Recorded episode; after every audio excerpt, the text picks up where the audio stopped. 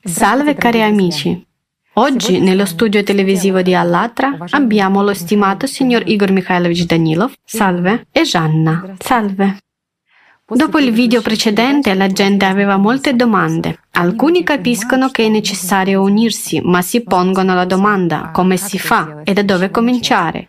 Altre persone non capiscono affatto perché ci si dovrebbe unire e non sanno cosa sia l'unificazione nella vita reale. Altri invece sono interessati alle prospettive di tale unificazione e alle specifiche fasi della sua realizzazione nella situazione attuale. Oggi dunque vorremmo parlare di questo e risolvere i problemi che le persone hanno sul tema dell'unificazione.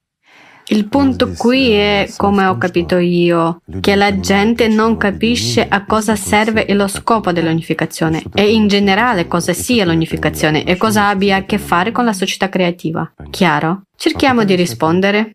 Sì, la prima domanda è la seguente. Io e i miei amici capiamo che dobbiamo unirci, ma in che modo? Perché al giorno d'oggi se le persone si uniscono è soprattutto a breve termine per interessi personali o per guadagnare soldi. E qual è il beneficio per le persone? e c'è effettivamente un beneficio per loro nella società creativa, nella costruzione della società creativa? Cominciamo con il fatto che è impossibile costruire la società creativa senza l'unificazione delle persone. Qui dobbiamo differenziare iniziarla correttamente perché, per quanto strano possa sembrare, l'azione delle persone nella costruzione della società creativa si basa su un formato consumistico. Voglio dire, la società creativa dovrebbe essere costruita in modo da allontanarsi dal modello consumistico che esiste oggi che promuove, sostiene e contribuisce allo sviluppo di tutte le più basse qualità di un essere umano.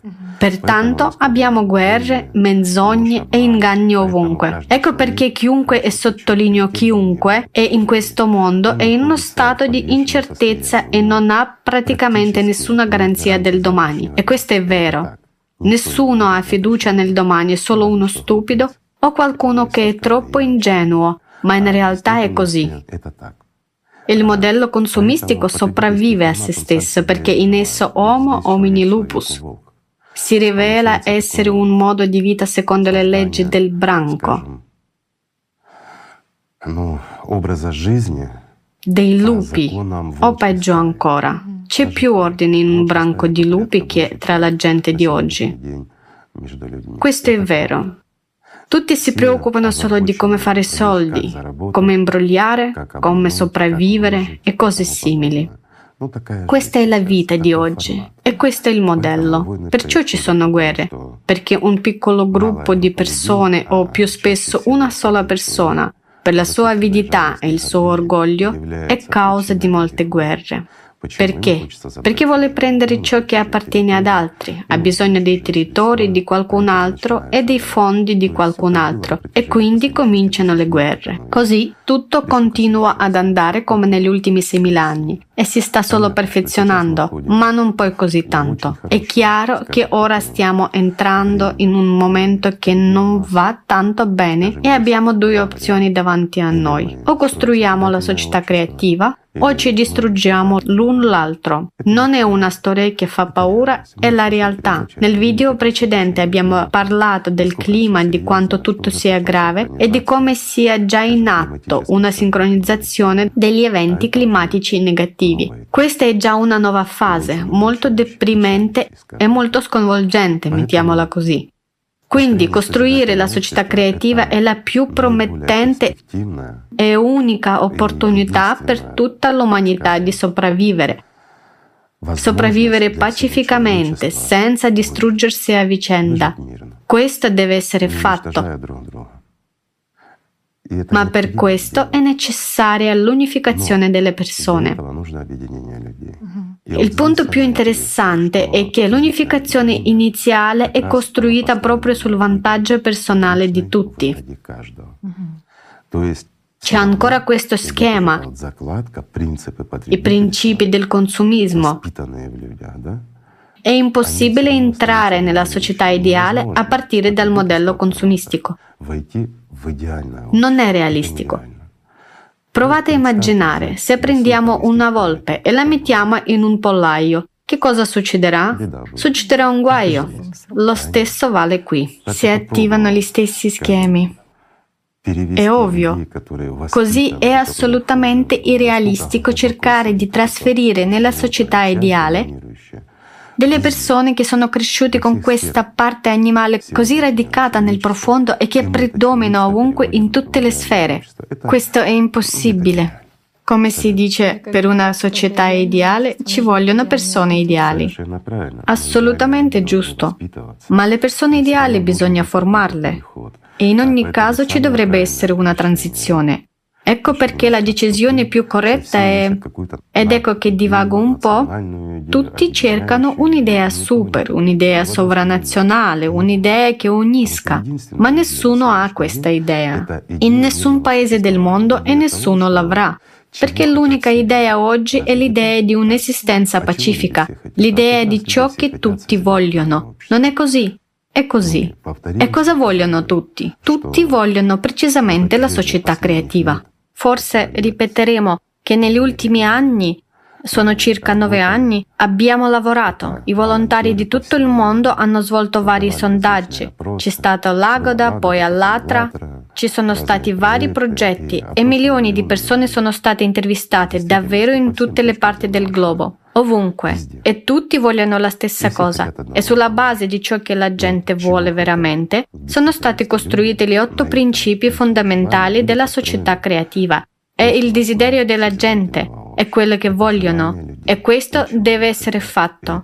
Tuttavia, durante la realizzazione della società creativa, le persone che vogliono vivere in essa si pongono molte domande e ci sono molti malintesi. Come unirsi? Perché cosa unirsi? Molti pensano però che se ci uniamo allora si attivano le mentalità del passato e quindi dovremo unire i nostri giardini, i frigoriferi e le tasche. Una specie di collettivizzazione. Sì, collettivizzazione e integrazione totale, una sorta di equalizzazione, che tutto sia unificato e identico, che i ricavi siano equamente ripartiti tra tutti. Sì, questo è ciò che la coscienza insinua dentro di noi. Assolutamente no, amici miei. Ci dovrebbero essere mercati, ci dovrebbero essere proprietà private, il vostro frigorifero dovrebbe rimanere vostro e nessuno dovrebbe entrarvi in tasca, tranne che per metterci qualcosa, ma non per prendere. Questi sono i principi su cui la società creativa dovrebbe essere costruita e su cui le persone dovrebbero unirsi.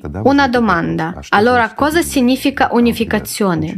Questo è molto semplice, ragazzi. Unificazione sulla stessa idea. Unificazione significa che focalizziamo insieme la nostra attenzione su un unico obiettivo, la realizzazione della società creativa per migliorare la nostra vita prima di tutto e per garantire il miglioramento della vita dei nostri figli, in generale i nostri discendenti, nipoti e pronipoti. Quindi lasciare per loro un mondo dove ci sarà pace, dove ci sarà protezione sociale, dove ci sarà fiducia nel domani per tutti. In questo mondo non ci saranno, diciamo, queste idee parasitarie, non si possono chiamare altrimenti. Dopotutto, queste idee si insinuano nella nostra coscienza, suggerendoci che tutto dovrebbe essere diviso fra tutti. Scusate, una persona lavora molto, mentre un'altra non fa niente. Ma allora cosa si dovrebbe dividere? Sarebbe ingiusto dividere. La società creativa è, prima di tutto, una società molto giusta e onesta. In che cosa si distingue? Ne abbiamo già parlato e lo ripeteremo di nuovo. Un modello consumistico è in realtà un modello in cui si gioca con la vita delle persone. Questo è il primo punto. Ma chi gioca con la vita delle persone gioca anche con la propria vita.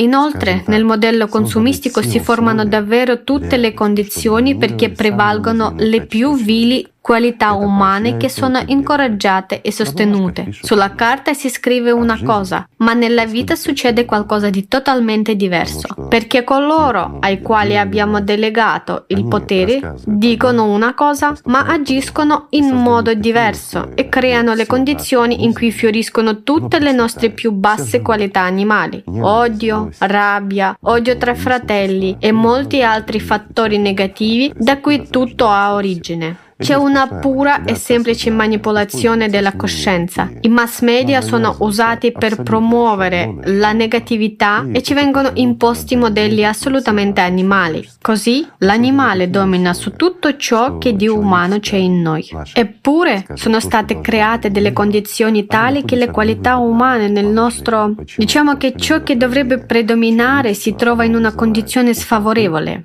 Perché? Perché ogni manifestazione di qualità umane suscita stupore in una folla. e una persona che vive di vero e genuino altruismo. è considerata dalla folla come una persona mentalmente malata. che vuole qualcosa o vuole ingannare. Questi sono i modelli. Quindi se una persona fa davvero qualcosa come volontario, fa qualcosa per la gente, significa che è pazza o che ne trae qualche beneficio. In altre parole, la maggior parte della gente non capisce nemmeno che queste persone fanno del bene in tutta sincerità nel loro tempo libero e a loro spese. Nemmeno questo si capisce. Tutti cercano qualche beneficio, bugie e inganni. Perché? Perché tutto ciò che è umano è stato distrutto. Così, nella società creativa, tutte le qualità animali devono essere soppresse e proibite a livello legislativo e a tutti gli altri livelli, mentre invece tutte le qualità umane devono essere promosse e sviluppate. Questo è facile facile.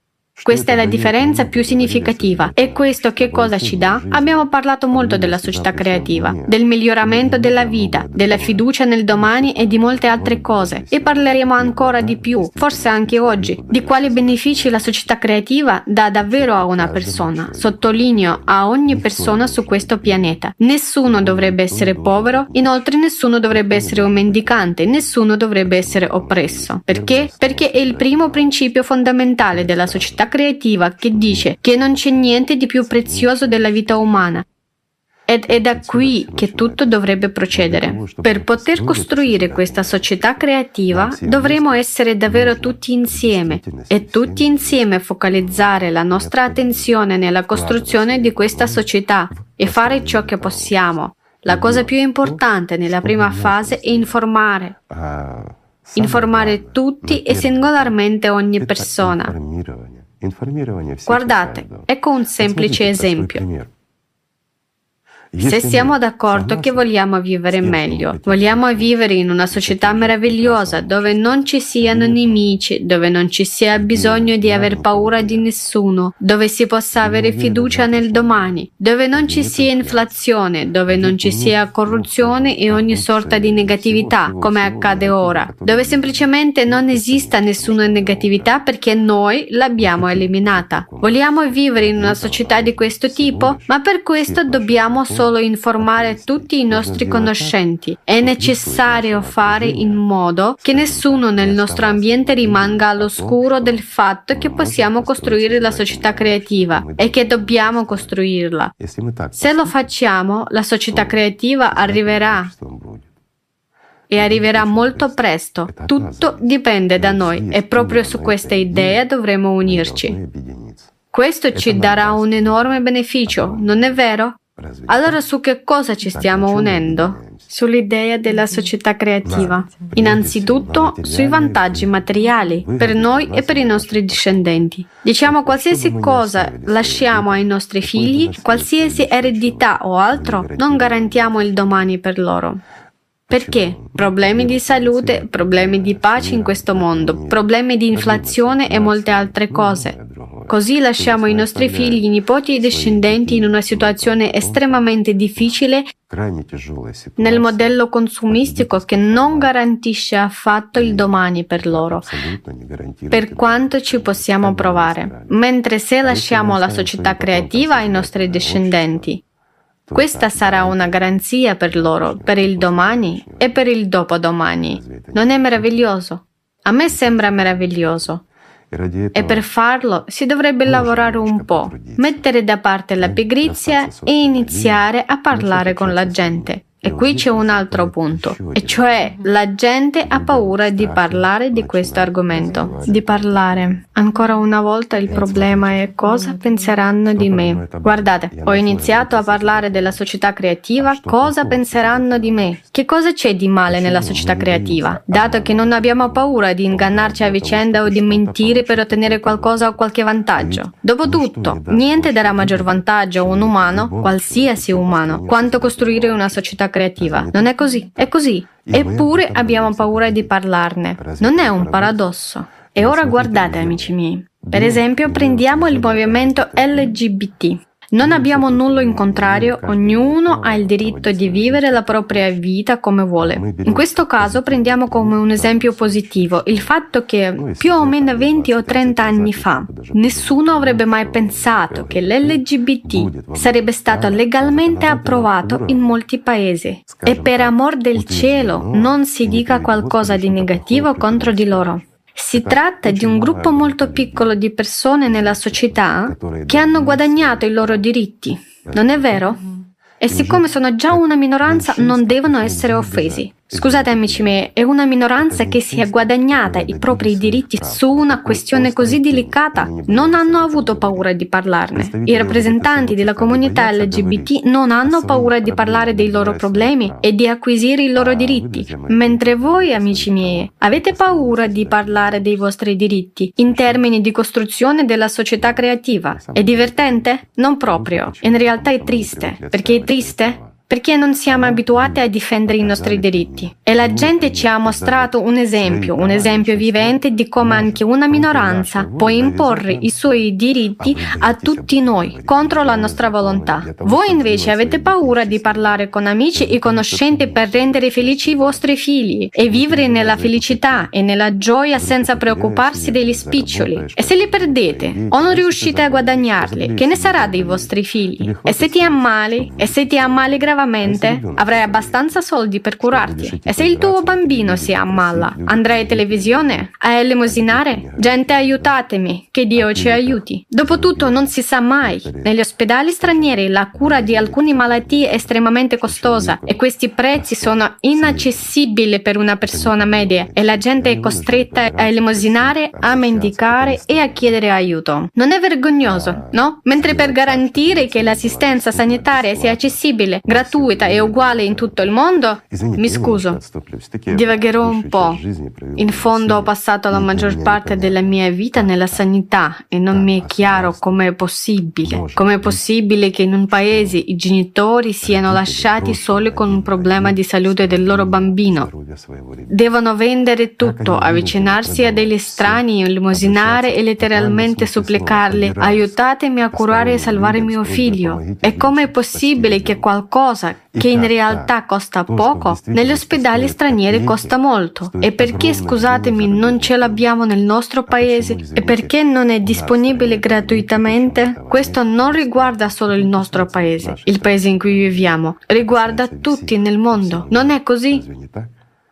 Risulta infatti che sempre nel vostro paese non ci sono metodi e modi per curare l'una o l'altra patologia per un numero molto elevato di bambini.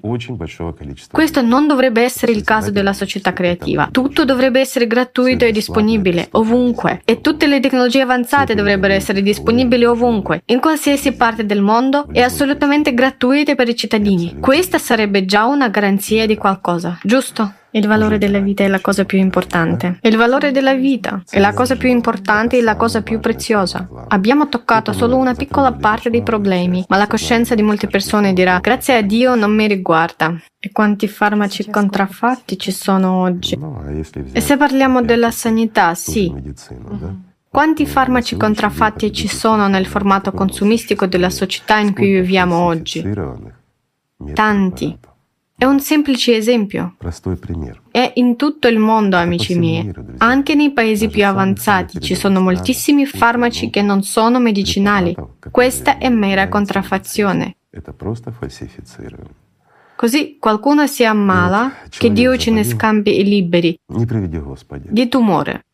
O qualcosa di estremamente grave ed è necessario un trattamento estremamente costoso e i parenti, gli amici si riuniscono tutti e cercano di salvare la vita di questa persona, comprano farmaci a prezzi ridicolmente alti, farmaci che non curano, che sono gusci vuoti, ma sui quali qualcuno ci ha guadagnato. Questo è normale per la nostra società, è tutto normale.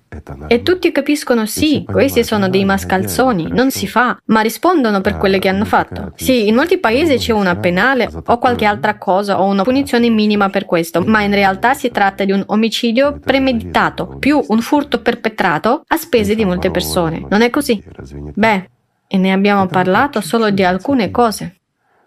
E la contraffazione di prodotti alimentari? Quanti prodotti alimentari non soddisfano gli standard statali e regolamenti simili? È solo che qualcuno ci guadagna. Falsificano tutto e questo ha un grave impatto sulla nostra salute. Vari prodotti sono geneticamente modificati o fatti in modo improprio. Ci sono prodotti innocui che sono geneticamente modificati ma che non causano complicazioni sanitarie nell'organismo, mentre ce ne sono altri che causano mutazioni incontrollate e questo è molto poco regolato. Soprattutto dove è possibile farlo vendere, almeno un po', viene venduto in grandi quantità e alla fine noi mangiamo tutto questo. Facciamo del male a noi stessi e questo è normale. Facciamo del male ai nostri figli e nessuno sa come questo possa influire sui nostri nipoti e pronipoti. In altre parole, stiamo costruendo un mondo terribile per noi stessi. Questa è la realtà. Quindi, nella società creativa questo è irrealistico e impossibile. Perché? Perché diranno come mai impossibile? In fondo ora esiste. Ora esiste perché abbiamo un tale modello di società, perché non diamo valore alla vita umana, né alla nostra né a quella degli altri, mentre nella società creativa il valore più alto è la vita umana, compresa la tua vita e quella dei tuoi parenti, dei tuoi amici e di tutte le persone. Questa è la differenza, amici miei. Penso che dovremmo unirci e iniziare a parlarne apertamente. Dopotutto, di cosa stiamo parlando? Di ciò che migliora la nostra vita, di ciò che riempirà i nostri frigoriferi, di ciò che riempirà le nostre tasche e di ciò che non ci sovraccaricherà come un mulo da somma. Allora il lavoro diventerà una gioia e questo è possibile. Molte persone diranno come è possibile? È facile, amici miei, facile. Tutto è molto semplice. Quindi in sostanza la gente ha paura che un nuovo ordine politico cambi altro o qualcosa del genere. Tutti hanno paura di perdere qualcosa. Questo non è un ordine politico. Si può perdere qualcosa. Lo diciamo ancora una volta che la società creativa non può essere un ordine politico o qualcosa del genere. No, è una totale assenza di qualsiasi ordine politico. La politica è controllo sulle persone, è manipolazione. E come ha detto Jackie, intendo la coscienza artificiale, Jackie. I politici sono bugiardi di professione. Jackie ha tratto una giusta conclusione nella sua intervista. Ragazzi, senza offesa, offesa, ma è proprio così. Ecco perché nessuno dovrebbe avere potere su un altro essere umano nella società creativa. Nessuno ha il diritto di avere alcun tipo di potere sulle altre persone. Questo dovrebbe essere sancito dalla legge e non solo sancito dalla legge, tutti noi dovremmo sostenerlo. Perché? Ve lo spiego in modo semplice, amici miei. Qualunque tipo di umano possiamo prendere, il migliore, il più illuminato, il più gentile, il più spirituale, e lo mettiamo al di sopra di noi dandogli potere, diventerà anche lui come tutti gli altri. E molto rapidamente. Molto rapidamente. Anche se questa persona spiritualmente più illuminata resiste alla prova del potere, il suo successore diventerà certamente uguale a tutti gli altri. In ogni caso, le persone che circondano questo leader spirituale illuminato diventeranno le stesse che governano questo mondo ora. È una legge della natura. La cosa più importante e principale quando si costruisce la società creativa è essere onesti, Conoscere tutte le qualità più negative di un essere umano, riconoscerle apertamente e tenere conto, creare questa società in modo tale che sia impossibile per chiunque manifestare le proprie peggiori o infime qualità, specialmente in quelle posizioni in cui c'è responsabilità di fronte alla società. Allora tutto andrà bene, cioè una persona a cui è stato dato l'incarico di coordinare alcune attività che riguardano l'economia o l'altro, non dovrebbe avere alcun potere. È il popolo che dovrebbe avere potere, mentre quella persona dovrebbe avere solo la responsabilità. Noi dovremmo creare le condizioni per il suo lavoro in modo che non possa diventare disonesta, come lo sono tanti altri al giorno d'oggi, giusto? Dobbiamo riconoscere che tutta questa nostra negatività è un problema prima di tutto in noi e poi nella società. È impossibile liberarsi della corruzione. Non ci sono paesi al mondo in cui non ci sia corruzione. Non ce ne sono. Ci sono forme di corruzione nascoste, più intelligenti, poi c'è la corruzione vera e propria, ma non importa, perché la corruzione è ovunque. Ovunque i politici lottano per arrivare al potere. Per quale motivo? Perché si mangiano letteralmente l'un l'altro e si fanno strada a forza per raggiungere l'apice di questo potere. Per aiutarci? Sono così altruisti? Ci amano così tanto da voler restare svegli giorno e notte per prendersi cura dei loro cittadini? Ragazzi, non facciamoli ingenui. Tutti capiscono perfettamente che tutti cercano una vita migliore. Quindi una vita migliore dovrebbe essere disponibile per tutti, non solo per alcuni individui. Il potere dovrebbe rimanere al popolo e questo è l'intero significato della società creativa. Non dovrebbe essere delegato a nessuno, altrimenti rovineremo questa persona. Giusto? Giusto. Bene, questa è la fase successiva, mentre nella prima fase anche la prima fase è informare. Nella fase successiva dovremo delegare il potere a qualcuno, anche quando costruiamo costruiamo la società creativa. In fondo tutto dovrebbe essere legale, tutto dovrebbe essere assolutamente onesto, chiaro, trasparente e soprattutto assolutamente legale. Per fare questo prendiamo il modello più semplice. Questo mi è venuto spontaneo e vi dirò ad esempio cosa si può fare per come la vedo io. Immaginate, supponiamo che ora iniziamo a dire a tutti, a informare tutti che esiste una tale società creativa e se siete interessati partecipate ad essa. Ebbene, chi non vorrebbe? Chi non è interessato? Chi non vorrebbe unirsi a vivere nella società creativa? Qualsiasi persona normale lo vorrebbe. Cioè possiamo tranquillamente dire come minimo il 99% della popolazione lo vuole. Questo è ciò che vogliono tutti e le poche eccezioni sono persone malate o non del tutto sane mentalmente, eccetera. Voglio dire, ci possono essere persone così, ma sono una su migliaia mentre tutti gli altri lo vogliono. Quindi, per costruirla, dobbiamo superare la prima fase, la prima fase è informare tutti e ognuno. Quando informiamo le persone, queste si pongono la domanda, ok, ma come facciamo a sapere quanti siamo? E cosa sarà? Quando e come? Proprio per questo c'è la piattaforma creativesociety.com e ve le mostreremo proprio ora. Vi mostreremo anche come vi potete registrarvi.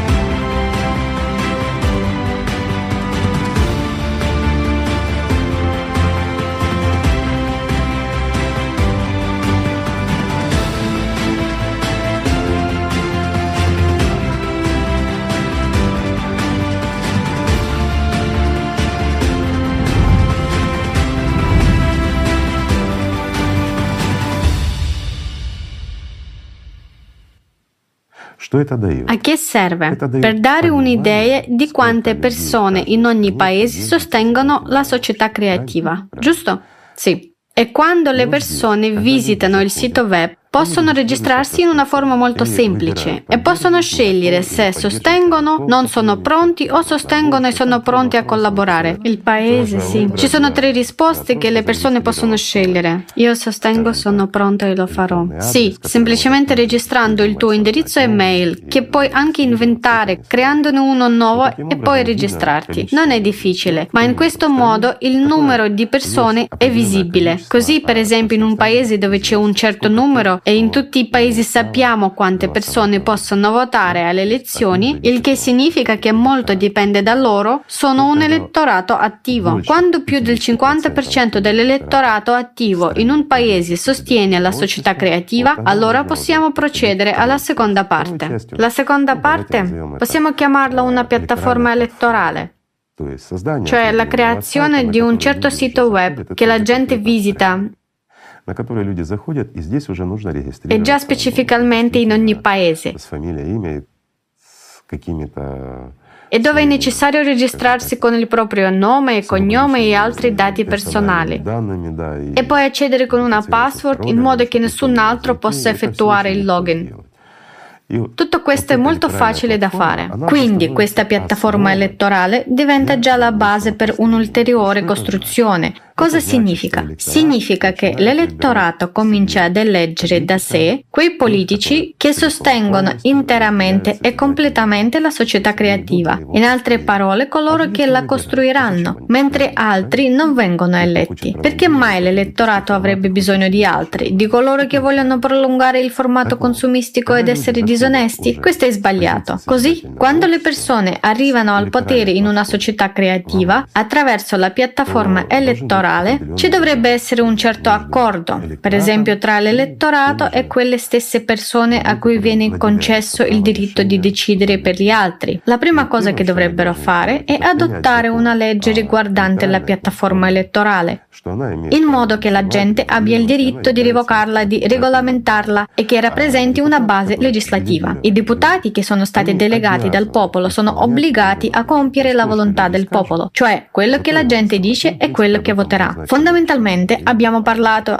Dio solo sa quando, di tale possibilità al momento di fondare la società creativa. Abbiamo descritto anche questa piattaforma, ma ora lo facciamo in modo elaborato e più dettagliato. La seconda legge che dovrebbero adottare immediatamente è l'incorporazione degli otto principi fondamentali nella Costituzione del loro paese. E se le persone non si conformano, appena saliti al potere, le prime leggi che dovrebbero adottare sono le seguenti. La prima è la piattaforma sistema elettorale. La seconda è l'incorporazione degli otto principi fondamentali nella Costituzione del Paese. Se non lo fanno, il popolo revoca il suo consenso, cioè organizza nuove elezioni in quel Paese e le persone che erano state elette a cui era stato temporaneamente delegato il potere diventano persone come tutti gli altri. Sarebbe più corretto se rispondessero davanti alla nazione per aver mentito e aver usato male l'opportunità che era stata loro offerta e non aver mantenuto le promesse fatte. È da qui che tutto ha inizio. Poi inizia l'adozione di certe leggi, decisioni e tutto il resto quando gli otto principi fondamentali sono già nella Costituzione. Il resto è una mera formalità. Ma quando Divagherò ancora un po'. È chiaro che è impossibile costruire una società creativa in un solo paese, ragazzi, per quanto possiamo volerlo. Perché? Lasciate che ve lo spieghi in modo semplice. Immaginate un paese dove la gente ha voluto vivere in una società creativa, ma tutti i paesi intorno sono rimasti nel modello consumistico. Oggi le economie dei paesi sono tutte interconnesse e il consumismo è ovunque, mentre quel paese ha adottato il modello creativo. In altre parole, sarà impossibile sopravvivere. Pertanto, qualcosa di questi otto principi fondamentali può e deve essere naturalmente già realizzato e la gente sarà obbligata a realizzarlo. Inoltre, l'adozione delle leggi è già sotto il controllo della gente. E in futuro ci sarà una transizione graduale verso l'espansione della società creativa a seconda dell'economia e delle condizioni. A questo punto le persone stesse dovrebbero già guardare, seguire, scegliere e prendere decisioni. Perché? Perché la piattaforma piattaforma elettorale diventa la base. Vi spiegherò cosa questo significa in modo da renderlo chiaro. Per esempio, una volta alla settimana si ottengono tre o quattro leggi con diverse clausole e commenti che devono essere rivisti. Non è difficile passare 15 o 20 minuti e votare sì o no. Qualcuno dirà che molte persone non hanno accesso a internet. Sì, molti di loro, ma questo problema deve essere risolto. Inoltre, non è difficile aiutare amici e conoscenti attraverso lo stesso gadget, diciamo attraverso il telefonino. Per esempio, una nipote o un nipote possono andare a trovare la nonna e registrarla. Dopotutto ha diritto di voto, no? È difficile? Non lo è. Spiegateglielo, diteglielo e la persona farà una scelta, ma si registrerà già con il suo codice attraverso il telefono dei suoi nipoti e prenderà una decisione. Non dovrebbe essere come adesso. Adesso adottano molte leggi diverse e dicono che questa è un'esigenza vitale. Perché? Ragazzi, parliamoci chiaro. Fanno una legge per aprire la frontiera per due giorni in modo che uno degli oligarchi possa trasportare un carico e poi la chiudono legalmente. Non è così. Fanno una legge temporanea, degli imbrogli. Dicono tutto passa, tutto cambia. Sì, ma ci sono delle leggi fondamentali che non dovrebbero essere adottate senza l'approvazione del popolo. È vero? È vero. Cioè, non è affatto un referendum. Molti diranno sarà come durante un referendum. Può portare alla burocrazia. Nessuna burocrazia. Tutto sarà facile e semplice perché siamo tutti interessati a questo e se adottiamo la società creativa dobbiamo assumerci la responsabilità quando prendiamo una decisione. Ma all'inizio sì, mentre la si costruisce, ci sono ancora i politici e i deputati, ma un deputato, avendo adottato la legge sulla piattaforma elettorale, non può più decidere per le persone a loro nome. Può votare lui come persona, ma il suo è solo un voto su un milione. Tuttavia non può prendere decisioni che siano vantaggiose per sé, per i suoi amici, per gli amici degli amici e per i parenti, ma svantaggiose per le persone che gli hanno dato il potere. Non potrà farlo perché dovrà semplicemente compiere la volontà della gente e così dovrebbe essere. Dopotutto, in tutte le costituzioni del mondo è specificato che tutto il potere appartiene al popolo. Non è così? È così. Pertanto il potere dovrebbe appartenere al popolo, almeno nella società creativa, se lo vorremmo, ma se non lo vorremmo non faremmo niente. Giusto? Allora rimarremo come siamo. È una nostra scelta, la scelta della gente. Ma se lo vorremmo, allora tutto sarà fatto legalmente e come dovrebbe essere vero?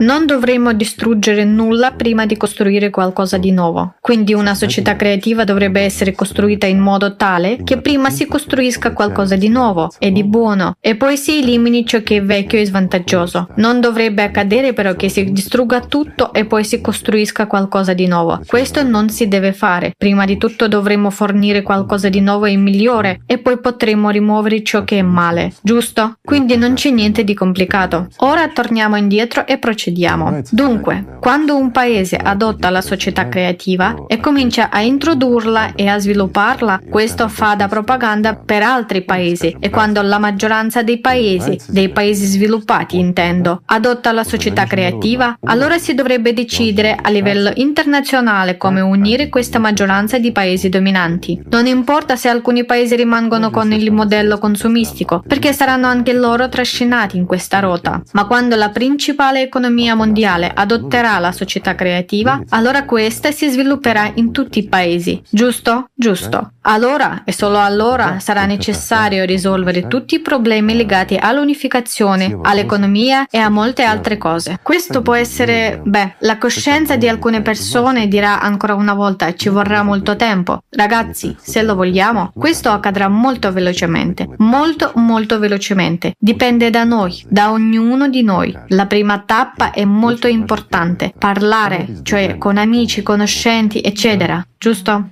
Sì, l'informazione è sottovalutata. Prendiamo il telefono. Faccio un semplice esempio. Prendiamo il telefono e guardiamo chi dei miei amici non sa ancora della società creativa, chi non la sostiene e perché. L'unica ragione per cui forse non la sostiene è perché tu non gliene hai parlato e non gliel'hai spiegato. Risulta quindi che tu vorresti una società creativa, vorresti vivere in un mondo buono, elegante e bello, ma ti privi di questa opportunità? Perché qualcuno ancora non è stato informato, impedendo così anche a quella persona e agli altri che sono sulla tua lista di avere l'opportunità di vivere in tale mondo. Non è così? Allora quando la coscienza dice oh andiamo, ma come faccio a chiamare e a parlarne? Ragazzi, è l'organizzazione LGBT una piccola organizzazione che ha conquistato i suoi diritti a livello internazionale. Non è così. Loro hanno perseguito i loro interessi che molti non capiscono e che non sono accettati dalla maggioranza. Ma noi, come maggioranza, ci siamo sottomessi alla minoranza perché loro hanno questo diritto. Ma la maggioranza non ha forse il diritto di vivere bene, di vivere in un modo degno di un essere umano. A questo punto inizia il cammino quando ci diamo la risposta che noi noi, come maggioranza, abbiamo il diritto di vivere bene. Siamo esseri umani e siamo degni di vivere secondo l'alto status dell'essere umano. Non è vero? Dopotutto non siamo dei bogon. Beh, secondo il dizionario di Oxford, giusto? A proposito, la gente si pone anche questa domanda. In poche parole, come unirsi? Con chi unirsi? Con questi bogan? Con questi alcolizzati o con questi pigroni? È una bella domanda. Scansafatiche. È una una buona domanda. Ho appena parlato dei Bogan e di come questa parola viene interpretata secondo il dizionario di Oxford. Sapete com'è? Qualcosa che ha a che fare con lo sfruttamento. Sì, è così. I Bogan significa persone che sono sfruttate, in poche parole, o più correttamente popolo sfruttato da chi è al potere. Quelli che sono al potere sono il potere, mentre il resto sono i Bogan. Sì. Non è così, mi rendo conto solo ora. E penso, oggi non siamo tutti... Allora ho una semplice domanda. Colui che si chiede con chi dobbiamo unirci, controlla il mondo intero o cosa? O è anche lui un Bogan come tutti noi? E poi un argomento molto serio, gli alcolisti. Ragazzi, senza andare tanto lontano, un alcolista non è forse un essere umano? Non va forse alle elezioni e non vota? Non dà il suo voto a chiunque? A chi ci deruba, ci sfrutta e ci fa passare per Bogan? Dico solo per dire, non è così? Allora forse è necessario unirsi anche a loro. Questo non significa diventare alcolizzati, ma bisogna spiegare loro quali diritti, quali vantaggi possono avere. Un alcolizzato vorrà rimanere senza fare niente e se vuole bere lasciatelo bere avere è un suo diritto, ma ancora una volta qualcuno potrà dire nella società creativa non dovrebbero esserci poveri e la società dovrebbe sostenere anche gli alcolizzati. Sostenere. Sostenere gli alcolizzati. Conviene? Ragazzi, conviene? Conviene. Conviene veramente. Non potete nemmeno immaginare quanto sia vantaggioso. Un alcolizzato rimane comunque un alcolizzato, ma va in giro e ci deruba, ci imbroglia, mentre molti di loro ci uccidono anche per ubriacarsi. Quindi forse è più facile lasciarlo bere e sostenerlo finanziariamente? Questo sarà molto più economico. Perché? Perché per poter seguire questi alcolizzati è necessario mantenere un intero esercito di persone che combattono con loro e cercano di curarli, di rieducarli e così via. Questo è un diritto dell'essere umano, essere o non essere un alcolizzato. Ma se guardiamo questo problema in profondità, ci chiediamo perché un essere umano diventa un alcolizzato. Dopotutto nessuno nasce alcolizzato, ma lo diventa. Sì, ci sono gli esempi quando un essere umano non ha visto nient'altro, vive tra persone che bevono alcolici e ci si è abituato fin dall'infanzia. Una situazione del genere capita, ma è estremamente rara. Il più delle volte gli alcolisti sono persone che non sono riuscite a realizzare il loro potenziale interiore a causa di determinate ragioni. Vi farò un semplice esempio di ciò che accade nell'ambito della sanità. Conosco persone che sono diventate alcolizzate e non sono diventate nessuno, anche se all'inizio all'inizio avevano molto talento. Avevano idee progressisti che potevano aiutare l'umanità nel suo insieme a far fronte a molti problemi gravi, tra cui malattie e patologie varie. Avevano trovato soluzioni che non venivano però apprezzate. Perché? Qui c'è anche una risposta molto interessante. Spesso incontriamo molti parassiti, scansafatiche e nemici dell'essere umano che non consideriamo e che a volte veneriamo. Un semplice esempio tratto dalla vita reale. Una persona che conosco bene ha ottenuto pochissimi risultati risultati in questa vita, nel campo della sanità, mentre da giovane aveva molto talento. Aveva sviluppato tecnologie innovative che però non erano state apprezzate. Perché? Perché, scusatemi, a livello accademico era stato distrutto perché le sue opere contraddicevano certi famosi luminari che una volta avevano fatto carriera sullo stesso argomento. Provate a immaginare un vecchio esageratamente megalomane che una volta ha scoperto qualcosa e che adesso si oppone alla tecnologia avanzata e e ai giovani. È giusto questo. Quel talentuoso medico si è trovato quindi di fronte a un muro impenetrabile e a questo punto ha avuto un esaurimento nervoso. Beh, e aveva degli amici, amici che lo aiutavano dicendo dai, bevi e rilassati. Una volta ha bevuto e si è rilassato. Ha bevuto la seconda volta e poi è caduto nell'illusione. Nell'illusione creata dall'alcol lui rimane un eroe, in un certo senso si realizza e non ha più bisogno di costruirsi una carriera o qualsiasi altra cosa nella sua vita, né di lottare per qualcosa perché nella sua illusione crede di valere già qualcosa e di aver ottenuto tutto. Ma quando smaltisce la sbornia, Guarda questo mondo e capisce di non essere nessuno. Questa è la cosa più terribile per un alcolizzato.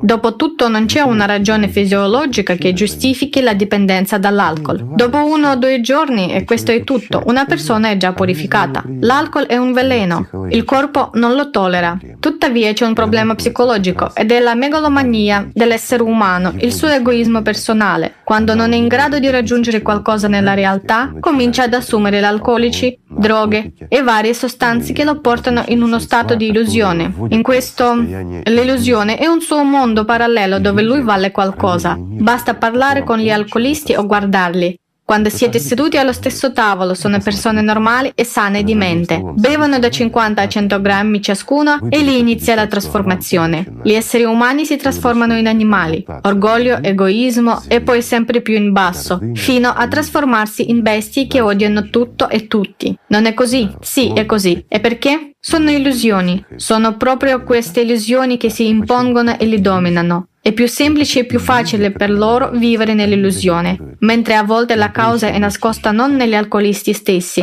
ma in noi, in coloro che li circondano e nel formato consumistico in cui alcune persone possono dominare su altre. Molti diranno come mai? Nella società creativa non ci saranno cose del genere. Naturalmente non ci saranno cose del genere. Perché?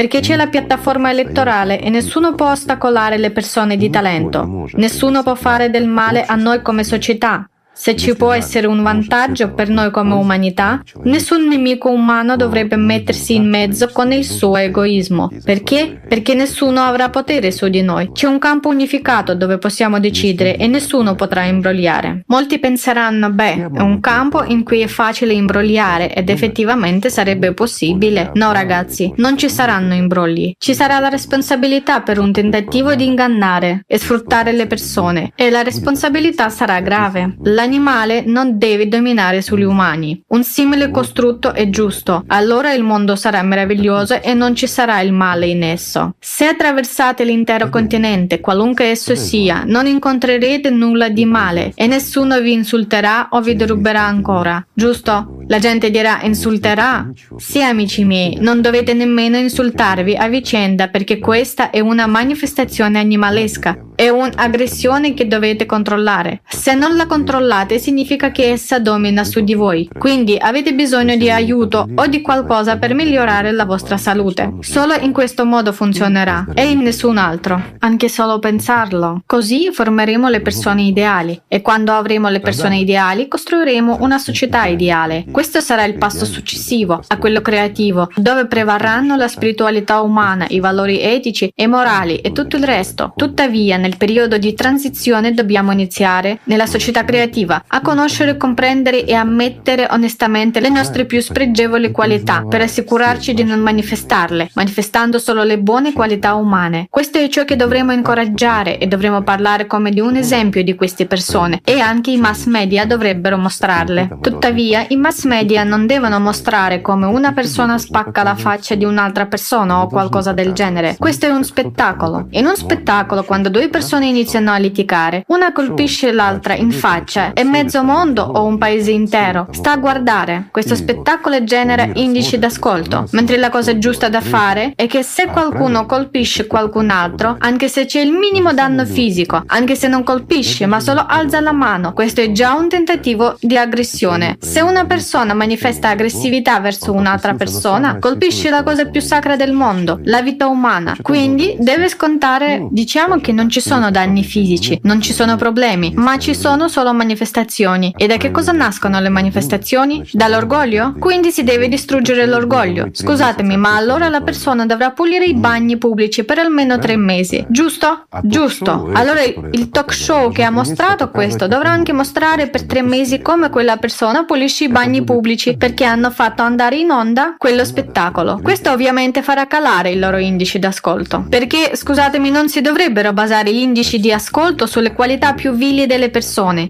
pubblicizzandole e affermandole in tutti. Bisogna capire come funzionano i neuroni a specchio negli esseri umani, che copiano l'un l'altro. Se in uno spettacolo una persona insulta o ne colpisce un'altra, significa che posso farlo anche io. Poi lo vediamo nelle famiglie e lo vediamo per strada e la gente si chiede da dove viene tutto questo? Ma siamo proprio noi a crearlo. Forse non basta? Mostriamo amore, pace e onestà. Non dovremmo giocare con la vita. Per esempio molti dicono che la vita è un gioco. Ragazzi, forse dobbiamo smettere di giocare. Non dobbiamo giocare con la vita. La vita va vissuta e non giocata. È male quando qualcuno si prende gioco di noi. Ci dovrebbero essere pace e ordine, amore e rispetto. Giusto?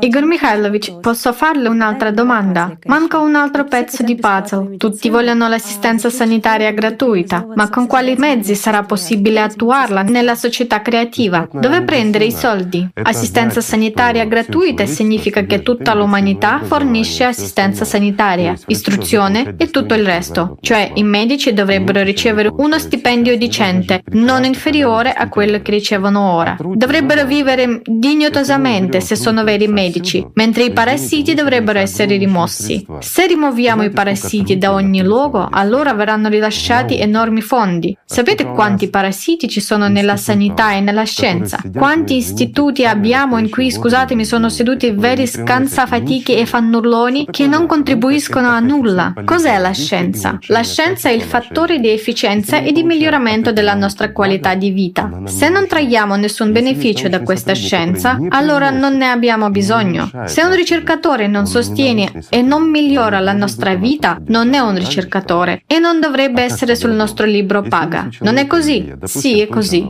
E come potrebbe essere altrimenti? Supponiamo che qualcuno abbia un'idea, proprio in quella scienza, e la sua ricerca scientifica migliori qualitativamente la nostra vita, allora è un ricercatore. Se migliora la nostra vita in una certa percentuale, anche in una minuscola percentuale dell'umanità nel suo insieme, allora ha giustamente diritto a un certo riconoscimento. Ma se non migliora le nostre vite e se la sua scienza non ci porta alcun beneficio, allora che riconoscimento può avere? Per che cosa? Per aver copiato da un altro lavoro? Per aver inventato o descritto qualcosa di cui nessuno ha bisogno? Che non funziona e non funzionerà mai. Eppure riceve degli aumenti, riceve uno stipendio. Lui diventano laureati professionisti che, scusatemi, ostacolano le persone veramente intelligenti e di talento che hanno molte idee, idee che potrebbero migliorare la qualità della nostra vita se potessero essere realizzate. Queste sono cose oggettive, quindi non dovrebbero esserci dei parassiti. Qualsiasi lavoro scientifico discusso nella società, mentre ancora una volta, poiché riguarda tutta l'umanità, questo dovrebbe essere indicato sulla piattaforma. Chiaramente ci saranno associazioni di persone che controlleranno. Una semplice domanda, in che modo la sua invenzione ha migliorato la mia vita? In nessun modo. Dovrebbe essere confermato che l'ha migliorata. Se l'ha migliorata nella realtà, o noi abbiamo una vita migliore, o l'assistenza sanitaria è stata migliorata, o qualcos'altro è stato migliorato, allora questa persona ha diritto a un certo riconoscimento e a un certo incentivo. Ma se non è così, ragazzi, per che cosa? Per niente? Perché è una brava persona? Oppure è così intelligente e furbo da aver ingannato tutti? Ha scritto una dozzina di articoli, un paio di libri che nessuno ha letto e nessuno ha bisogno della sua invenzione e si è laureato per questo? Ma no, è sempre un inganno, una menzogna e ancora una volta è un spreco di fondi, fondi della gente, fondi pubblici e in questo caso fondi della società, di ognuno di noi. Non dovrebbe essere così e non lo sarà. Perché? Perché tutto dovrebbe essere onesto e semplice. E qual è la differenza? Immaginate il livello di un dottore in scienze o di un professionista nella società creativa. Questa persona dovrebbe migliorare significativamente la vita di ognuno di noi e migliorarla per un tempo anche molto lungo. Dovrebbe lavorare per il bene dell'umanità e allora ne sarebbe degno. Ma se non è degno, allora non è degno. Una persona normale. Chi è una persona normale? Cosa significa normale? Siamo tutti normali e non normali. Ci sono persone non normali. Sarebbe con tre mani o quattro nasi? Sì, questa è una persona non normale. La natura si è impegnata di più. Mentre tutti gli altri, che diciamo rientrano nell'antropometria naturale, sono persone normali, quindi non dovremmo dire normale o non normale. Siamo tutti esseri umani, siamo tutti uguali. Credo che ci siano ancora molte domande. Molte. Passiamo alle domande. Scusatemi per questa digressione, ma credo che ora sia chiaro perché e come dovremmo unirci, amici miei. Non è vero? Ripeto, non uniamo né i portafogli, né i frigoriferi, né niente, né famiglie, né case, né giardini. Nessuno deve perdere niente. Ci si sincronizza solo investendo la nostra attenzione su un unico obiettivo. Possiamo farlo? È facile, amici miei, quindi dobbiamo farlo. A proposito della sincronizzazione, ci sono molti esperimenti che indicano che in natura, in numerosi sistemi, esiste un effetto di sincronizzazione, ovviamente, che lo scienziato Huygens ha scoperto già nel XVII secolo. Egli diceva, se ne era accorto osservando gli orologi da parete, che col tempo avevano incominciato a funzionare all'unisono. Diversi orologi, giusto, diversi orologi, e hanno semplicemente iniziato a funzionare all'unisono sono. Egli ha constatato allora che pur rimanendo sulla stessa base, entravano in risonanza. Il pendolo, cioè sulla stessa onda. Sì, la risonanza elettromagnetica nasce tra due pendoli. Sì, ed ecco un altro punto interessante. Su questa base sono stati condotti molti esperimenti a cui è stata prestata molta attenzione. Quindi, amici miei, vi faccio una semplice domanda. Provate a immaginare. C'è una piattaforma e sopra ci sono due pendoli. Funzionano in modo asincrono e dopo un po' cominciano a sincronizzarsi. È chiaro che questo è dovuto alla piattaforma. Ora un'altra domanda. Immaginate una piattaforma con due pendoli e un'altra piattaforma con dieci pendoli e tutti i dieci pendoli lavorano alle loro frequenze, il che significa che sono completamente asincroni. Quale di questi sistemi si stabilizzerà più rapidamente ed entrerà in una risonanza? Una semplice domanda. Cosa ne pensate? Quello con dieci pendoli. Sì, quello con dieci pendoli, ma la coscienza dice quello con due pendoli. Perché? Perché è più veloce in due 2 che in 10. No, amici miei, 10 pendoli entreranno in risonanza molto più velocemente di 2. Anche in questo caso, per quanto riguarda l'unificazione, se prendiamo per esempio Tsiolkovsky, giusto? Sì, quando due persone si uniscono, la loro forza mentale, aura o aura, viene amplificata sette volte. Non è curioso? E con ogni ulteriore unione viene amplificata ancora di più. Quindi, se ce ne sono tre, si eleva a potenza. In altre parole, se Esatto, se tre persone si uniscono, sono già sette alla seconda. Significa che è amplificata 49 volte, naturalmente. Non è interessante, ma l'importante è che siano sulla stessa onda e dovrebbe esserci un obiettivo comune, è molto importante, certamente. Ed è molto importante qui, lui aveva anche notato questo, ci dovrebbe essere un'idea, un obiettivo e la nostra attenzione dovrebbe centrarsi su di esso, cioè dovremmo entrare in una risonanza per raggiungere un obiettivo. Questo è ciò di cui stiamo parlando quando si fonda una società creativa, la nostra unificazione è necessaria solo perché noi tutti insieme mettiamo la nostra attenzione su un unico obiettivo e lo realizziamo. Quindi dobbiamo entrare in risonanza l'uno con l'altro e non in disonanza, giusto? Allora la costruiremo molto facilmente e rapidamente. Tutto dipende, amici miei, ancora una volta, dalle nostre aspirazioni e dalla forza che investiamo su di esse. La forza umana, la vera forza, è nella nostra attenzione. Se la investiamo investiamo lì, ma di nuovo la investiamo lì per il nostro desiderio di rendere il mondo un posto migliore per noi stessi. Non contraddiciamo nemmeno i modelli del consumismo. Vogliamo creare un mondo bellissimo e sicuro per i nostri figli. Questa è una vera eredità che possiamo lasciare a loro. Non è così. Diamo loro non solo un domani, ma anche un dopodomani. Non vale la pena di dedicare un po' di tempo e di attenzione in tutto questo. Ne vale la pena, amici miei. La vita vale la pena. Igor Mikhailovich, come possiamo capire le parole di Tsiolkovsky, perché quando si usa la coscienza materiale questo sembra fantascienza, quando due auree si uniscono tutto viene amplificato sette volte. Questa forza, come possiamo capire questo? Dopotutto l'aura è una nazione così instabile che cambia più volte durante il giorno in un essere umano. Sì, ora hai accennato a queste manifestazioni metafisiche. Lascia che te lo spieghi nel linguaggio della fisica. Il peso massimo che posso sollevare è di 50 kg e il peso massimo che puoi sollevare tu è di 50 kg. Quanto possiamo sollevare sollevare io e te insieme? Una domanda semplice. Qual è il nostro limite di sollevamento pesi? Se usiamo la matematica, allora è di 100 kg. 100 kg? Sì, ti dirò che ti sbagli. Perché? Perché ognuno di noi può sollevare separatamente 50 kg, mentre insieme, ricordando Archimede, possiamo attivare il nostro cervello, come si dice. Possiamo usare le leve e sollevare tonnellate insieme. Non è così? Fantastico. Fantastico. Questa è la forza dell'unificazione perché ci uniamo non solo fisicamente,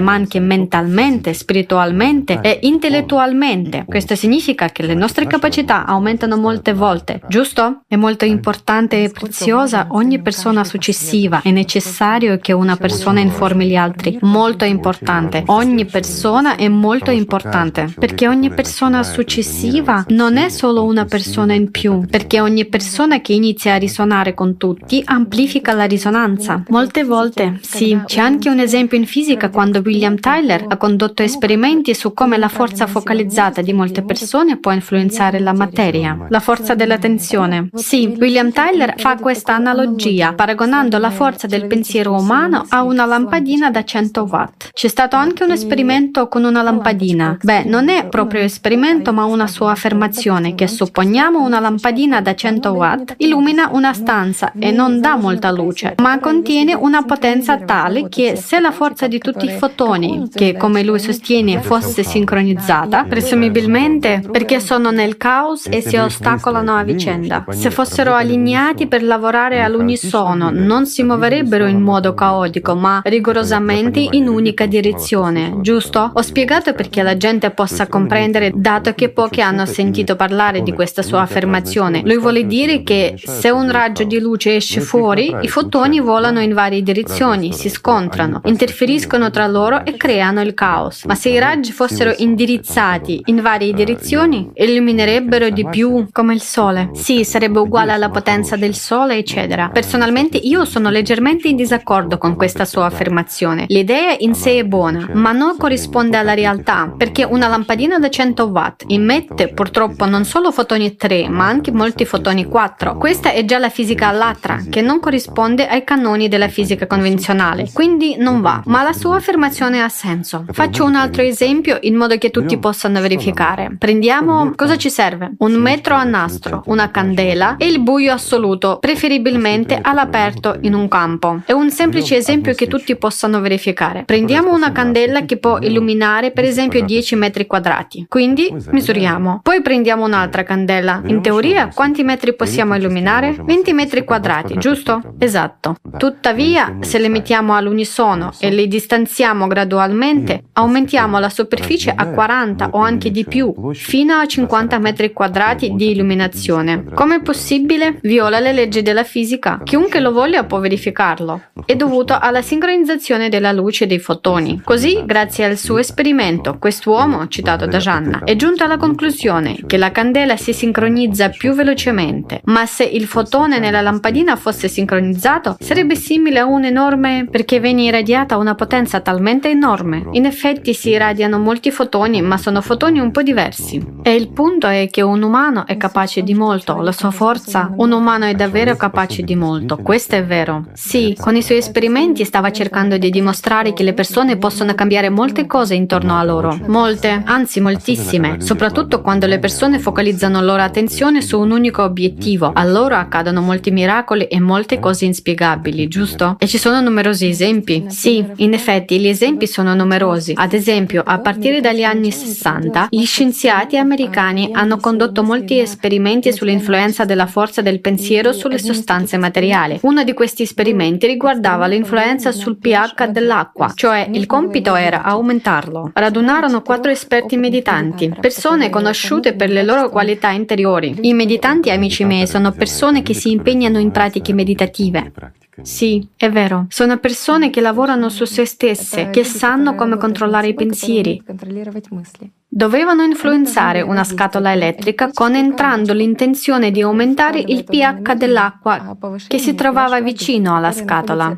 In altre parole, l'impatto non era sull'acqua in sé, ma sulla scatola che in seguito avrebbe influenzato l'acqua. Sì, sulla scatola elettrica che avrebbe dovuto conservare questa intenzione. Sì, c'è stato questo esperimento? Sì, dopo che l'esperimento con la scatola è stato condotto, la scatola è stata imballata in un foglio di alluminio e spedita a un altro laboratorio a 2000 2000 miglia di distanza per verificare come la scatola elettrica influisce sull'acqua a distanza. Voglio dire come sarebbe cambiato lo stato dell'acqua. L'esperimento è stato condotto a distanza da quei meditanti? Sì, per verificare se questa informazione si fosse conservata e per quanto tempo avrebbe influenzato l'acqua, giusto? Assolutamente giusto. Si è scoperto che l'esperimento è stato all'altezza delle aspettative e per di più ha conservato questa intenzione, ha addirittura superato le aspettative. Per diversi anni ha continuato continuato a influenzare il pH dell'acqua. Sì, proprio così. A proposito, è un esperimento molto interessante e non l'abbiamo condotto noi. Forse, come opzione,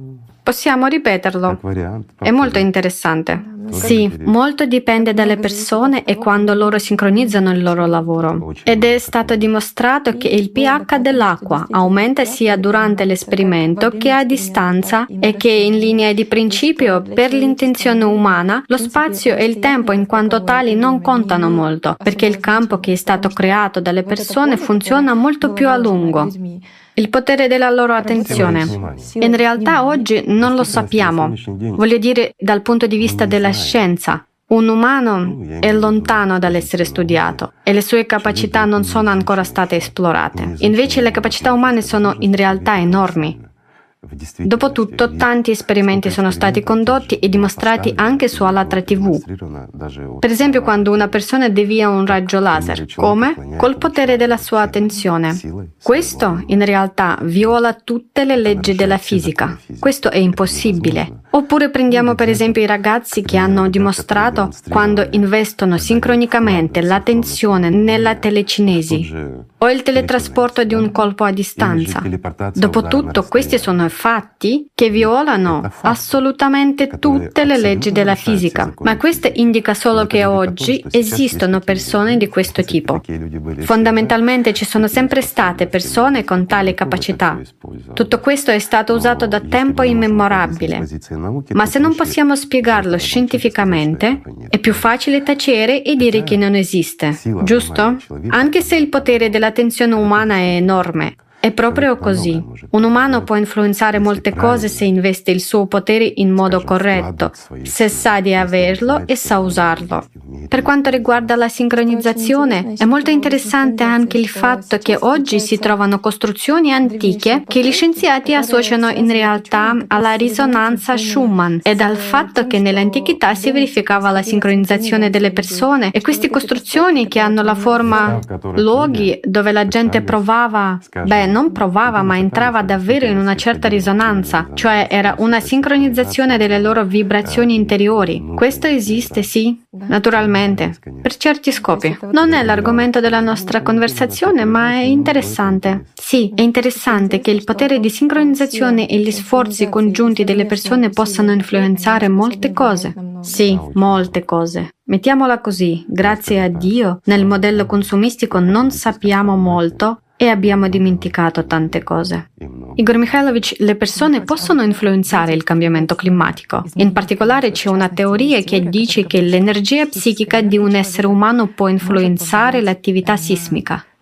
Ricordiamo che da tempo immemorabile c'erano persone considerate sante. Per esempio in India e in molti altri luoghi che se si stabilivano in qualche regione, era una sorta di beneficio per le persone che vivevano in quella regione. Perché? Perché gli eventi climatici non le colpivano.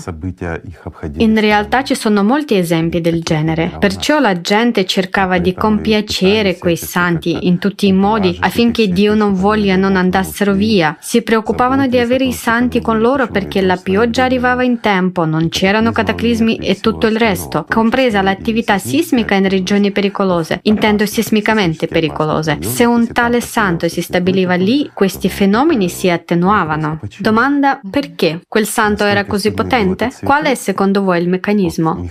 No, amici miei, è solo che la fede in questa persona aveva unito la gente che viveva in quella località e loro avevano investito la forza della loro attenzione nell'idea che tutto sarebbe andato bene.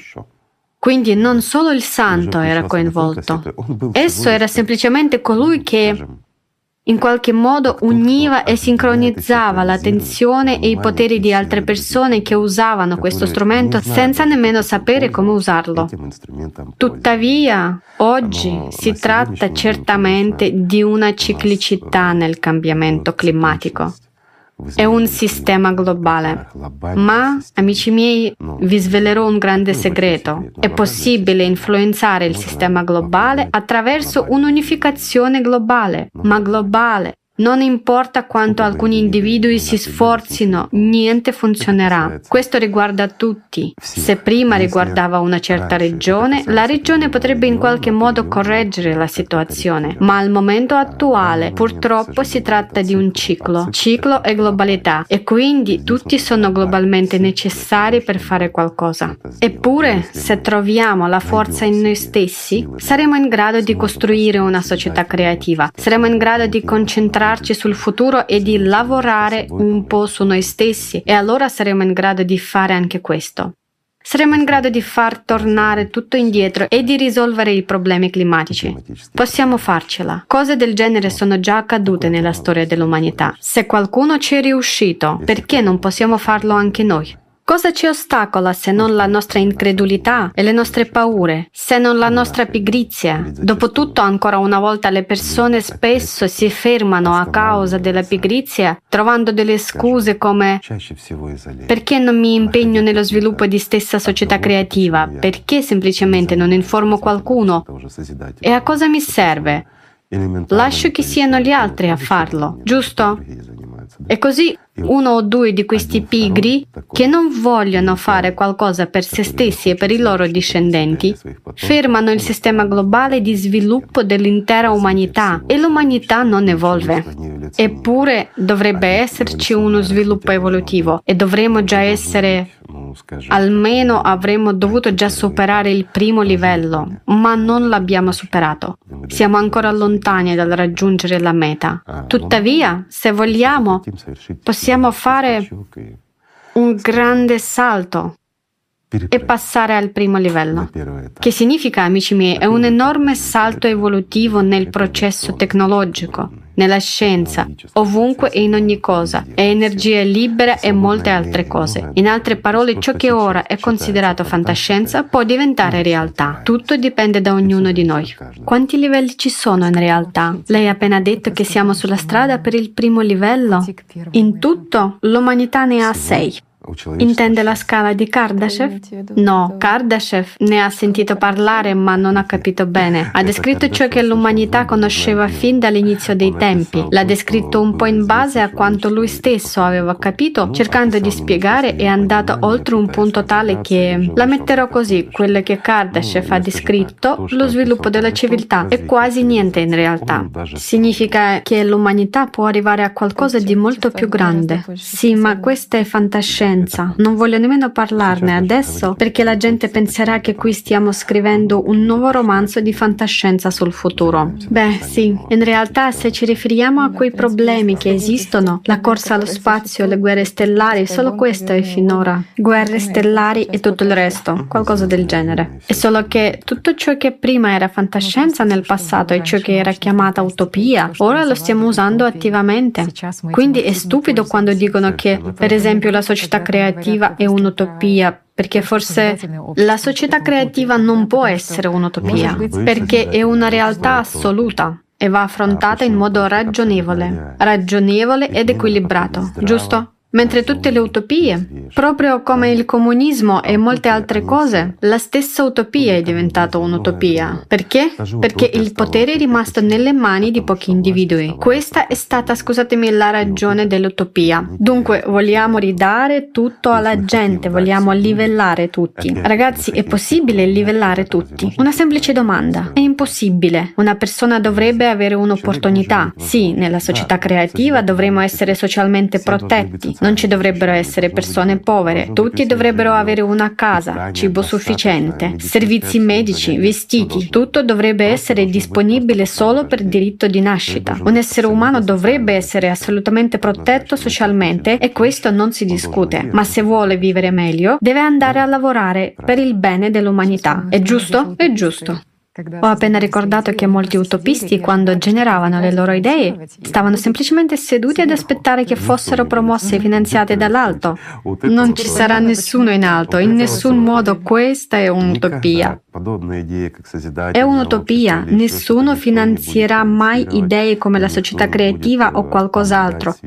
e nessuno aiuterà dall'alto. Tanto per chiarire, questa è una piramide un po' diversa. Abbiamo, per così dire, la piramide del potere. Ora immaginate di capovolgerla. Il popolo è in cima, mentre gli esecutori sono in basso. È così che dovrebbe essere mentre attualmente la piramide è un po' diversa, secondo come siamo abituati a vederla. In cima c'è chi governa e mette ordini, ma si prende anche tutti i benefici per sé, mentre tutti i benefici dovrebbero appartenere al popolo. Tutti dovrebbero godere dei benefici. È stato interessante quello che una volta lei ha detto che la gente va al potere, o meglio entra in politica, con buone intenzioni per aiutarci, ma all'improvviso un giorno e poi tutti diventano uguali. Sì, anche all'inizio della nostra conversazione abbiamo detto che non importa quanto è buona la persona che prendiamo, basta metterla al potere e diventa uguale a tutti. Perché? Perché questa è la legge, amici miei. In qualsiasi modo la si rigira, ma uccidendo un drago, la persona diventa il drago. Questo è il punto. È solo che c'è una conferma scientifica di tutto questo. In particolare c'è stata una ricerca nell'Ontario in cui i neurobiologi hanno studiato il cervello di una persona che era al potere da molto tempo. È stato anche interessante che abbiano notato che quando le persone sono sono al potere per molto tempo, avvengono dei cambiamenti nel loro cervello, in particolare un certo processo neurale di rispecchiamento che colpisce direttamente i neuroni a specchio, diventa più debole e la persona non sperimenta più una zona che è responsabile delle qualità umane e dell'empatia. Non provano affatto empatia, non pensano di quelle che vogliono gli altri, né che tipo di emozioni provano. I neuroni a specchio vengono colpiti in modo che quella persona cessa di comprendere gli altri e smette di imparare. Perché questi neuroni a specchio si sono disattivati, si disattivano anche interi gruppi di neuroni. Questo accade perché quella persona è in uno stato di orgoglio, crede di essere superiore a tutti e che non ci sia nessuno da cui possa imparare qualcosa, poiché crede di essere lei stessa un esempio, ma è piena di orgoglio, megalomania e molte altre cose. Quindi naturalmente proprio quella stessa empatia è semplicemente perturbata nell'interazione con quelle persone che, dalle quali provieni e con il cui appoggio è arrivata a questo trono no, chiamiamolo così, si crea un enorme abiso. Quella persona comincia già a pensare secondo categorie diverse, ci sono compiti più seri e naturalmente chi lo voglia o no comincia a dedicare molto tempo a se stessa. La maggior parte del suo tempo e dei suoi pensieri ruotano intorno al suo egoismo personale e al suo orgoglio. È davvero così, perché quando si verificano questi processi di cui è stato scritto, i pensieri iniziano immediatamente a girare intorno all'egoismo e tutto si misura rispetto a se stessi stessi, ma non rispetto agli altri. Purtroppo sì, la posizione è proprio questa. Quindi non riescono nemmeno a capire di cosa ha bisogno la gente. Certo, perché la coscienza passa ad altre cose. È così che è organizzato un umano, questa è la sua funzione. Questo dovrebbe essere conosciuto e compreso. Pertanto dovremo lottare perché le persone non si ammalino. Dovremo creare condizioni in cui una persona non soffra così tanto, giusto? Allora tutto andrà bene. In psicologia c'è persino un termine, illusione dell'oggettività, quando qualcuno perde la vera immagine immagine del mondo e tutto comincia a girare intorno a lui. Questo è esattamente ciò che viene descritto. Le forme di manifestazione sono diverse, ma in questo caso è proprio come un meccanismo. Quando una persona raggiunge il potere più alto, perde. Perché si crea un tale divario? Perché abbiamo votato per qualcuno che era bravo, ma dopo essere arrivato al potere cambia drasticamente e tutti si rendono conto di quali cambiamenti si verificano. Già con difficoltà deve recitare la parte di quello che era e questo è dovuto proprio a questo meccanismo.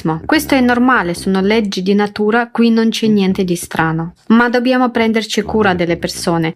Se eleggiamo qualcuno, dovremmo eleggerlo non per farci governare da lui, ma per fargli eseguire la nostra volontà, giusto? Allora tutto andrà bene. Allora una persona è semplicemente al lavoro e capisce perfettamente che questo è il suo lavoro, né più né meno. Dobbiamo proteggere le persone. Sì. Ad un certo punto diventa chiaro perché le persone che salgono al potere, sapete, c'è un esempio di manuale. È molto impressionante per capire cosa succede a queste persone. È una realtà. Tutti ricordano la seconda guerra mondiale, l'assedio di Leningrado, una città che era sotto assedio, la gente moriva di fame e cose simili. Così c'era un funzionario del partito che era un leader del partito comunista e controllava l'ordine. Mentre le persone mangiavano cadaveri, si mangiavano l'un l'altro, morivano di fame. È vero, è una triste verità. Per lui, perché pensasse meglio e più correttamente, gli venivano preparati i suoi soliti dolci preferiti, in modo che fosse più facile per lui pensare a come ispirare e sostenere le persone. Ve lo immaginate? In altre parole, per lui non era cambiato niente e continuava a vivere come era abituato. Seconda guerra mondiale. La città di Leningrado è in assedio per 872 giorni, dal 1941 al 1944.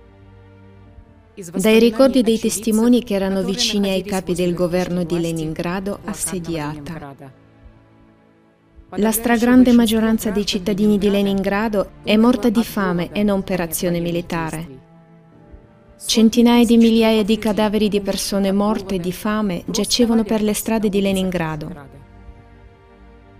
La gente era in uno stato di estrema spossatezza.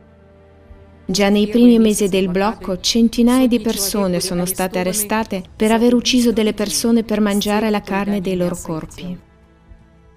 Mentre i cittadini di Leningrado mangiavano cani, gatti, ratti, uccidendo adulti e bambini e mangiando i loro cadaveri, il vertice del potere, rappresentato dal primo segretario del Comitato regionale di Leningrado e del Consiglio comunale del partito Andrei Zhdanov e dai suoi scagnozzi, non si negavano nulla. Né salsicce affumicate, né dolci preferiti. Così per il padrone della città, il compagno Zhdanov, le cui paste preferite sono state fatte appositamente per rendere più facile per lui pensare ai cittadini comuni della città Dopo l'assedio di Leningrado, la storiografia sta cercando di trasformare in un mito una realtà scomoda, la verità sul potere. Ma guardate le foto di quegli anni. Ecco il padrone di Leningrado e il suo seguito, che rappresenta il potere. Ed ecco i comuni cittadini di Leningrado. Traete le vostre conclusioni.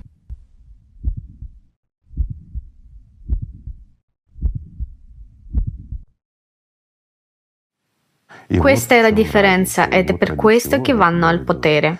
Non per prendersi cura di qualcuno o fare qualcos'altro, ma per mangiare i loro dolci preferiti, anche quando tutti muoiono di fame.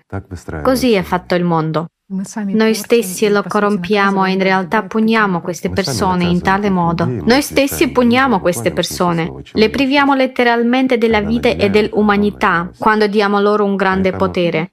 Pertanto non dovremmo essere sorpresi né offesi. Al contrario, queste persone dovrebbero essere salvate e la via della salvezza è una sola. Immaginate, diciamo che qualcuno dovrebbe essere un rappresentante anche nella società creativa, nelle prime fasi della sua costruzione. Cominciamo Lo ripeteremo di nuovo. La prima fase è informare la gente. La fase successiva è già la costruzione della piattaforma elettorale. Molti appassionati, mi pare di capire, cominceranno subito a fare questa piattaforma, a pensare, ragazzi, prima di tutto dobbiamo pensare e investire l'attenzione su come tutti insieme possiamo unirci più velocemente. Quando saremo, come abbiamo detto, più del 50% dell'elettorato in un paese o in un altro, solo allora dovremo già costruire la piattaforma elettorale e registrarvi le persone. Non bisogna mettere il carro avanti ai buoi. E poi c'è la successiva, la fase politica e l'implementazione degli otto principi fondamentali nella Costituzione e decidere già a livello legislativo come attuare il tutto per gradi, correttamente e senza fretta. Così quando si affrettano e dicono a cosa serve questo informare? Scriviamo subito le leggi, queste nessuno ha bisogno di queste leggi. Sarà inutile. Naturalmente la gente ha il diritto di discuterne ora e di come può essere in una società creativa e di tenere riunioni di esperti. È una sorta di preparazione, una base che potrebbe essere necessaria nella successiva adozione di alcune o altre leggi, nella costruzione della società creativa stessa. Ma per ora la cosa più importante è informare le persone, diffondendo l'informazione individualmente e collettivamente. E quanto maggiore il numero di persone coinvolte nella soluzione di questa questione, tanto più velocemente si realizzerà il tutto, perché insieme possiamo fare molto. La nostra attenzione ha una grande forza ed è davvero così. Immaginate quando avremo costruito una società creativa sviluppata anche in un particolare paese. Non l'abbiamo ancora completamente costituita. Come l'abbiamo detto, è impossibile costruirla in un paese in particolare. Tuttavia, molte leggi sono state adottate sulla base degli otto principi e tutto si sta sviluppando. Eppure, qualcuno deve pur rappresentare il paese da qualche parte. Quindi ci dovrebbe essere, per esempio, un rappresentante rappresentante del popolo, anche se è il presidente, purché faccia quello che la gente vuole. Una persona del genere ha bisogno di guardie del corpo? Ha bisogno di 200 persone che vadano ovunque con lui? No, lui è proprio come uno di noi. Scusatemi, è semplicemente il suo lavoro ed è come qualsiasi altro lavoro, perciò lui va e dice la gente vuole questo e quello. Sì, rappresenta il paese, ma rappresenta la gente e la loro decisione può quindi vivere liberamente. Non ha bisogno di, perdonatemi i dettagli, ma prima che lui entri in un bagno, alcuni specialisti devono esaminarlo in modo che Dio non voglia qualsiasi cosa succeda. Riuscite a immaginare una vita del genere? Non è vita. Una persona si mette letteralmente in prigione, sotto sorveglianza ed è sorvegliato ovunque 24 ore al giorno. Ah, ma questo non è più vita. Ci sono molti problemi e tutti lo odiano. Non è così così. Vivere nell'odio sotto sorveglianza per guadagnare qualche soldo? Per l'amor di Dio, in fondo le persone di talento possono guadagnare di più, più facilmente e senza alcun isolamento, senza niente. Non è bello che lui possa andare in un negozio o da qualche altra parte. Tutti lo salutano, tutti lo conoscono e lui rappresenta le persone, ma nessuno lo minaccia. Penso che sia anche fantastico, vero? Non è una salvezza per questa persona? È una salvezza. È un'ottima risposta alla domanda sul perché sia utile anche a quei politici o a coloro che sono al potere. Anzi, proprio per il motivo che è stato appena espresso. Per il motivo della libertà e della vita perché conservano la loro libertà, conservano la loro vita, vivono come persone normali. e questo è meraviglioso. Fanno semplicemente il loro lavoro, comunicano soltanto la decisione della gente, non sono responsabili di ciò che la gente decide. Oggi è possibile influenzare un politico o creare una sorta di minaccia per lui. Adotterà una o l'altra legge sotto pressione, o voterà per qualcosa, o potrà essere corrotto per votare per qualcos'altro ma non qui. Il popolo ha deciso, proprio su quella piattaforma elettorale, e questo è tutto. Viene realizzato ciò che la nazione vuole. Quello che la nazione ha deciso, loro sono obbligati a realizzarlo. Questa è una bella società. Ma in questa società, amici miei, c'è un enorme svantaggio. Non c'è nessuno da biasimare. Dopotutto siamo noi che abbiamo adottato tutto, giusto? Mentre ora per abitudine diciamo di chi è la colpa? La persona che abbiamo eletto è colpevole, ma dimentichiamo di averlo eletto. Allora di chi è la colpa? Sua o nostra? Non vogliamo incolpare noi stessi. Ora abbiamo qualcuno da incolpare, ma poi non ci sarà nessuno. E questo è un grosso svantaggio per la nostra coscienza abituale. Sapete cos'altro c'è di veramente bello in questa piattaforma elettorale? Nessuna corruzione sarà effettivamente possibile. Sarà impossibile commettere errori o qualsiasi altra cosa. Perché? Perché tutto è aperto, tutto è a disposizione del pubblico. La gente può vedere tutto ed è la gente che prende decisioni sia riguardo a tutte le nomine per l'esecuzione di determinate posizioni e sia per qualcos'altro. Sono le persone che prendono decisioni su tutto. Ecco perché un dirigente è solo un dirigente. Non può aggiungere o rimuovere nulla da solo perché la gente vede tutto e se va contro la gente è immediatamente responsabile nei loro confronti.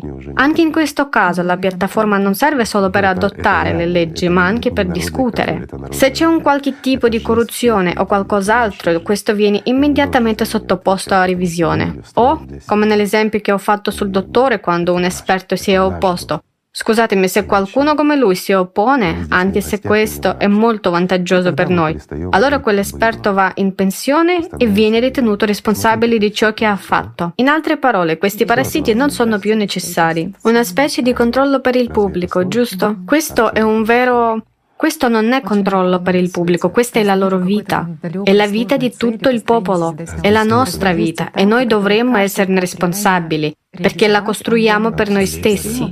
Questa è la nostra casa, non è di qualcun altro e qui non siamo né ospiti né schiavi. Allora smettiamo di essere dei fannulloni e diventiamo umani. Guardate com'è semplice. Tutto dipende da noi e noi esercitiamo i nostri diritti costituzionali nella pratica. Naturalmente. È complicato? Assolutamente no. È molto facile. Voglio dire, l'obiettivo di costruire la società creativa non è né lontano né complesso. No, Qui non c'è, ci sono delle tappe che è possibile realizzare ogni tappa perché è assolutamente realizzabile, del tutto realistico. Già si incomincia a capire ciò che deve essere fatto, quindi si inizia dal piccolo. Sì, si inizia con cose semplici ed elementari. Prima di tutto e soprattutto ci dovrebbe essere prudenza in tutto questo e un approccio graduale. Non si dovrebbe mettere il carro davanti ai buoi. Sarebbe inutile. Tutto dovrebbe essere fatto in modo tempestivo e come si deve, cioè come hanno fatto tutte le civiltà normali. Allo stesso modo dovremmo ripetere questo percorso. E questo è tutto. Non è così? Certo, è così. Allora tutto andrà bene. Sì.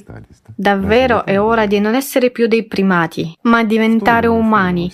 Perché come il più basso... Scusate, anche questo varia da un primate all'altro. Noi ora esistiamo come i primati più bassi, dove c'è un solo leader e simili. Mentre se prendiamo i primati superiori, esistono delle coalizioni simili ad associazioni. Ci sono gruppi, coalizioni e simili. Molti diranno ora abbiamo anche noi coalizioni e gruppi. Ci sono, ma non in tutti i paesi. Alcuni paesi si sono evoluti come i primati superiori, mentre altri sono rimasti al livello dei primati inferiori, con un leader nel branco la cui opinione è legge e questo è tutto. Beh, non è così. Diciamo onestamente che siamo rimasti primati fino ad oggi, non è vero, amici miei? In una forma o nell'altra siamo ancora dei primati. È ora di diventare umani. Rimbocchiamoci le maniche e cerchiamo tutti i nostri contatti, tutti i nostri conoscenti e parliamo senza timidezza.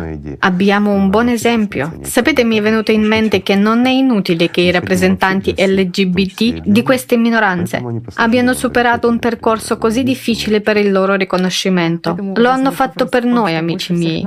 Ci hanno dato un grande esempio. Non sono stati timidi e ci sono riusciti. Se non si sono vergognati di difendere i loro diritti di minoranza davanti alla maggioranza e ci sono riusciti, noi, la maggioranza, per il bene di una meravigliosa società creativa, un'idea semplicemente grandiosa, non abbiamo nulla di cui vergognarci. Non è così. In fondo lo vogliamo per tutti, anche per loro che sono stati un bellissimo esempio per noi. Abbiamo qualcosa da imparare. Sì, perciò quando ci viene chiesto ne avete bisogno più degli altri? Certo che ne abbiamo bisogno. Certo che ne abbiamo bisogno. Questo è il nostro mondo, il mondo in cui viviamo. Questo è il nostro mondo, questa è la nostra vita, questo è il nostro futuro. E noi vogliamo vivere in questa società. Questo è il futuro dei nostri figli. Come non ne abbiamo bisogno? Quando ogni settore migliora, quando si vive in una società dove non si devono compilare molte carte, fogli, documenti, quando sei un essere umano prima di tutto, quando la tua vita è valorizzata e dai valore alla vita degli altri, quando il mondo è bello e libero, giusto? Non ne abbiamo bisogno più di tutti gli altri. Certo che ne abbiamo bisogno e puoi rispondere a chi te lo chiede e tu non ne hai bisogno, amico mio. Sei contro i tuoi figli? Scusa, sei contro i miei figli che vivono bene? Riformulerò la domanda. Se sei contro la società creativa, significa che non vuoi che i bambini malati siano curati gratuitamente. Non vuoi che i bambini siano sani, non vuoi avere cure preventive? Non vuoi che viviamo tutti bene e siamo liberi? Allora chi sei tu? Chiedetelo a qualcuno che si pone domande del tipo ne avete bisogno più di chiunque altro? O che dice non mi interessa. Non ti interessa il futuro della mia famiglia, dei miei figli? Non ti interessa il futuro dei tuoi figli? Allora chi sei? Sei umano? Basta fargli questa domanda. Beh, non è giusto. Sarebbe incomprensibile. Solo i nemici degli umani possono parlare così. Mi sembra nemmeno gli animali potrebbero dire una cosa del genere. Solo nemici della società dell'umanità e di tutto il resto. Credo che nemmeno i tossicodipendenti e gli alcolisti parlerebbero così. Non è che lo credo io, ma è proprio così. Quelle potrebbero essere solo persone malate ed egoiste. Non ho parole. Non voglio offendere nessuno, amici miei, ma questa domanda è assolutamente non umana. All'inizio la gente può non aver capito bene cosa sia la società creativa.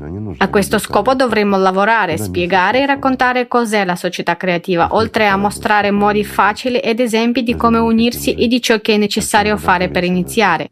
Quindi abbiamo menzionato e mostrato come fare questo sulla piattaforma Creative Society. Sì, sulla piattaforma Creative Society. Per cominciare, almeno per cominciare a fare qualcosa. E poi farai di più, giusto?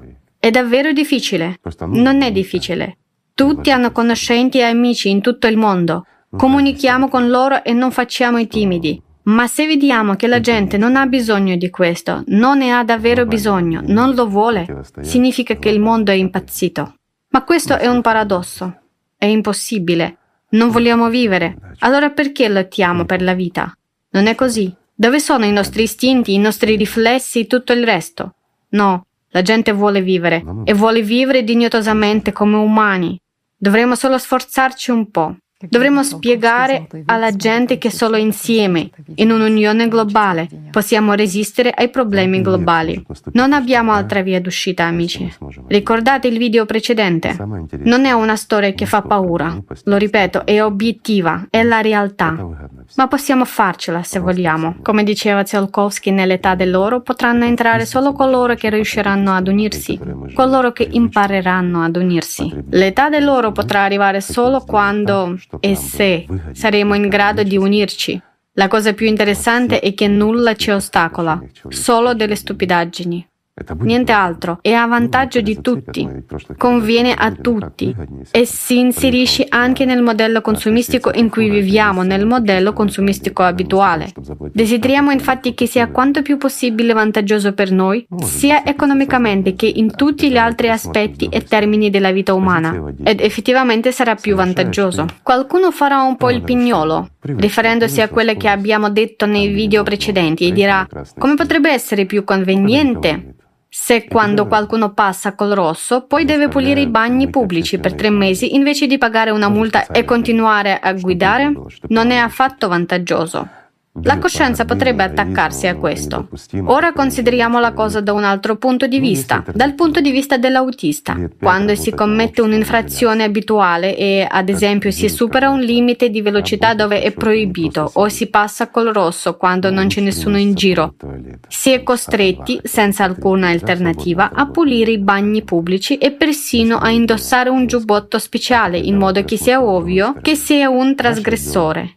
In tal caso il proprio orgoglio e il proprio egoismo saranno sconfitti. È inammissibile e sminuisce una persona. C'è un'alternativa. Lavorare per la società in isolamento come un animale allo zoo. Sottolineo lavorare e non rimanere seduto in prigione. Beh, è meglio pulire i gabinetti per tre mesi, almeno per due o tre ore al giorno nel proprio tempo libero. È ingiusto e crudele. Ora consideriamo la cosa da un altro punto di vista. Vostro figlio sta attraversando un incrocio stradale. È un teppista? Un eroe che voleva passare col rosso non lo vede. Vostro figlio non si accorge di nulla in quel momento e passa col semaforo verde senza violare nulla. Cosa ne pensate di una situazione del genere? Cosa fareste a quell'autista? Per non manifestare le vostre qualità animali e per non essere costretti a fare niente a nessuno, non dovreste passare col rosso. Dopotutto, i limiti di velocità, soprattutto nelle località abitate, sono tutte regole scritte con il sangue di qualcuno. Sono regole per le quali qualcuno ha pagato con la vita. Ora, immaginate se accelerate dove non si potrebbe e non riuscite a controllare l'auto, per quanto buona sia, in misura tale da garantire la sicurezza. Il figlio di qualcuno potrebbe effettivamente spuntare fuori da qualche parte e potrebbe verificarsi un incidente mortale. E se fosse vostro figlio che spunta fuori?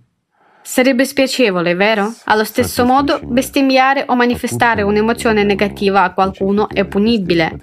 Amici miei, vi racconto un esempio che ho osservato in un supermercato. Eravamo in fila vicino alla cassa e proprio davanti a me c'era un allegro ubriaco con i suoi relativi acquisti, a quanto pare voleva davvero consumare più alcolici al più presto possibile e anche qualche spuntino.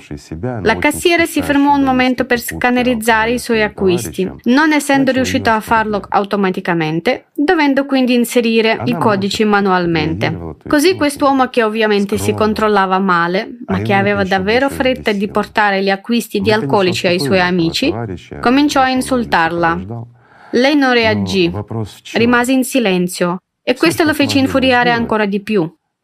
Ovviamente noi, ovviamente noi, l'abbiamo calmato e lui uscì fuori ad aspettare. Ma qual è il punto? Tutto quello che potevamo fare era semplicemente condurlo fuori dal negozio. E questo è tutto. Ma lui rimase ah, impunito. Andò in un negozio vicino, fece la spesa lì e non gli successe niente, per così mm. dire. Mentre se fosse stato nella società creativa, Avrebbe dovuto spazzare e pulire quel negozio per molto tempo e spazzare e pulire il parcheggio davanti al negozio in modo che tutti potessero vedere che tipo di eroe è in realtà. Non è giusto? La cassiera lo aveva fatto aspettare mentre lui andava di fretta. Ora immaginate. Vostra madre o vostra figlia è seduta alla cassa e si avvicina a un alcolizzato in stato confusionale che comincia a insultare vostra madre o vostra figlia senza motivo. Vi piacerebbe? Un semplice esempio. Vedete come tutto cambia a seconda della prospettiva di cui guardiamo, giusto? Nel frattempo, amici miei, dovremo guardare da una prospettiva umana. Un umano non deve abbassarsi al livello di un animale. Non deve. Se si abbassa al livello di un animale, l'atteggiamento nei suoi confronti dovrebbe essere quello che si ha verso un animale, almeno fino a quando non diventa umano. Non è così. Si deve insegnare a tutti a non comportarsi così se vogliamo vivere in un mondo meraviglioso e rispettarci l'un l'altro. Per questo diciamo che dovremo costruire la società creativa entro una generazione, per far sì che la generazione successiva cresca già in condizioni diverse. Così per loro sarà accettabile e normale, mentre noi ricorderemo che è possibile, in stato di ubriachezza, insultare una persona senza nessuna punizione. Nel nostro subconscio avremo esempi del genere che abbiamo assorbito grazie ai neuroni a specchio. Mentre nella società creativa questo è proibito. Sarà difficile per noi, ma per la prossima generazione sarà facile e naturale, giusto? Fantastico. È così che dovrebbe essere, amici. Dovremmo rimanere umani. Questo possiamo farlo. Igor Mikhailovich, eh, parlando della quarta tappa della costruzione della società creativa, quando agiremo a livello internazionale, la gente chiederà, ma questo non è, non è una minaccia per lo Stato? I confini dei paesi non vengono forse violati in questo modo? È una buona domanda. E spesso ci si chiede, cioè, se noi pretendiamo di violare la statualità, i confini e qualcos'altro. Ma sta alla gente decidere non a noi. Comunque decidano se conservare i confini o non conservarli, conservare gli stati o no, qualunque sia la loro decisione, così avverrà. Sta alla gente decidere. Vi dirò di più. Oggi abbiamo diversi paesi in cui ci sono re, regine e simili, giusto? Monarchie, re, monarchie e simili. Ci sarà la monarchia o no? Molti diranno è inammissibile, ma se ci pensiamo bene, oggi le monarchie sono già una tradizione. Dopotutto ci sono i parlamenti dove si adottano leggi e tutto il resto. Eppure saranno le persone stesse che adotteranno le leggi e governeranno la loro vita, mentre le monarchie sono una tradizione. Non so, a mio parere personale, tutte le nostre tradizioni dovrebbero essere preservate. La nostra storia deve essere preservata. Tutto ciò che di meglio è meraviglioso, ciò che ispira la gente, dovrebbe essere preservato. Questa è la mia opinione. Qui, ricordando il video precedente, quando parlavamo di 3 miliardi e mezzo di persone che possono spostarsi dal luogo in cui vivono, sorge una domanda. Ci saranno dei confini nell'attuale situazione climatica? La gente deciderà. Diciamo se divaghiamo dalla filosofia. Dopotutto stiamo pensando di costruire la società creativa in condizioni ideali, quelle che che abbiamo ora se facciamo in tempo. Ma se non facciamo in tempo, ho una domanda semplice. Anche la migrazione di 3 miliardi e mezzo di persone di una parte o di metà del pianeta verso l'altra metà. Rispetterà i vostri confini, i vostri diritti e i vostri stati. Ecco la risposta. Amici miei, non siamo noi a fare previsioni. Questo è ciò che dicono gli scienziati. Hanno stimato che tra 50 anni 3 miliardi e mezzo di persone inizieranno a migrare. Saranno costrette a farlo. E c'è una semplice domanda. Saranno aggressivi o no? Sia quelli che migrano da una parte all'altra che quelli che ospitano. Saranno aggressivi. Nel mondo consumistico saranno molto aggressivi e non si sa come andrà a finire. Il punto è proprio questo e quello che posso dire oggi non succederà tra 50 anni. Tra 50 anni non ci sarà nessuno che andrà da un territorio all'altro perché non ci sarà nessuno e non ci sarà nessun posto dove andare. Tutto accadrà molto più velocemente. Purtroppo questo è vero, ma è possibile cambiare tutto. Ricordo che anche dal punto di vista del cristianesimo, dal punto di vista della religione, la gente non dovrebbe aspettare passivamente un cataclisma o qualcos'altro. A giorno d'oggi, proprio in questo cristianesimo, molte persone dicono sì, accadrà, ma dobbiamo stare fermi e aspettare perché è la punizione di Dio ed è fantastico. E noi che siamo credenti, che Dio ama tanto, noi fannulloni, noi scansafatiche, noi sfaticati e pigri, noi che non facciamo nulla, ci fermiamo e aspettiamo la punizione di Dio per gli altri. Noi entreremo in paradiso mentre Lui punirà gli altri. Non è questa la posizione cristiana oggi in alcune, diciamo, organizzazioni? Sì, lo è, ma è totalmente sbagliata. Sbagliata, naturalmente. Chi ha bisogno di scansafatiche e di fannulloni? Per che cosa? Per non fare niente? Per non servire Dio? Dio lo porterà in paradiso. Vi faccio un semplice esempio. Immaginate ci sono due persone. Tu sei un uomo ricco, fai molte cose buone, non hai tempo di fare qualcosa a casa tua e una persona viene ad aiutarti, mentre un'altra cammina con orgoglio guardandoti dall'altro in basso e non le importa nulla di te. Quindi se avranno bisogno di aiuto, chi aiuterai? Quelle che ti aiuta o quelle che si allontana con l'orgoglio pensando perché dovrei aiutarlo? Beh, questo è un semplice esempio. Chi ha meritato amore e rispetto? Colui che qui serve Dio e combatte per ogni anima? O colui che ozia e pensa di essere già a priori degno di essere preso da Dio? Chi non fa nulla ed è pigro, perché Dio dovrebbe amarlo? Per quale ragione o per che cosa Dio dovrebbe amarlo? Per l'ozio? Per la pigrizia? per compiacere il diavolo con i suoi pensieri dimenticando Dio? Perché tratta Dio in modo consumistico? Una semplice domanda. Siamo onesti anche su questo punto. Dio è amorevole, ama tutti quelli che conosce, ma conosce solo quelli che lo amano e lo servono. Questa è la risposta, amici. Allora, amici miei, amiamoci. Cominciamo con qualcosa di semplice e andiamo verso qualcosa di più grande, per amore e rispetto, l'uno per l'altro. Grazie per essere con noi. Grazie a voi. Grazie, grazie, grazie. Grazie anche a voi amici.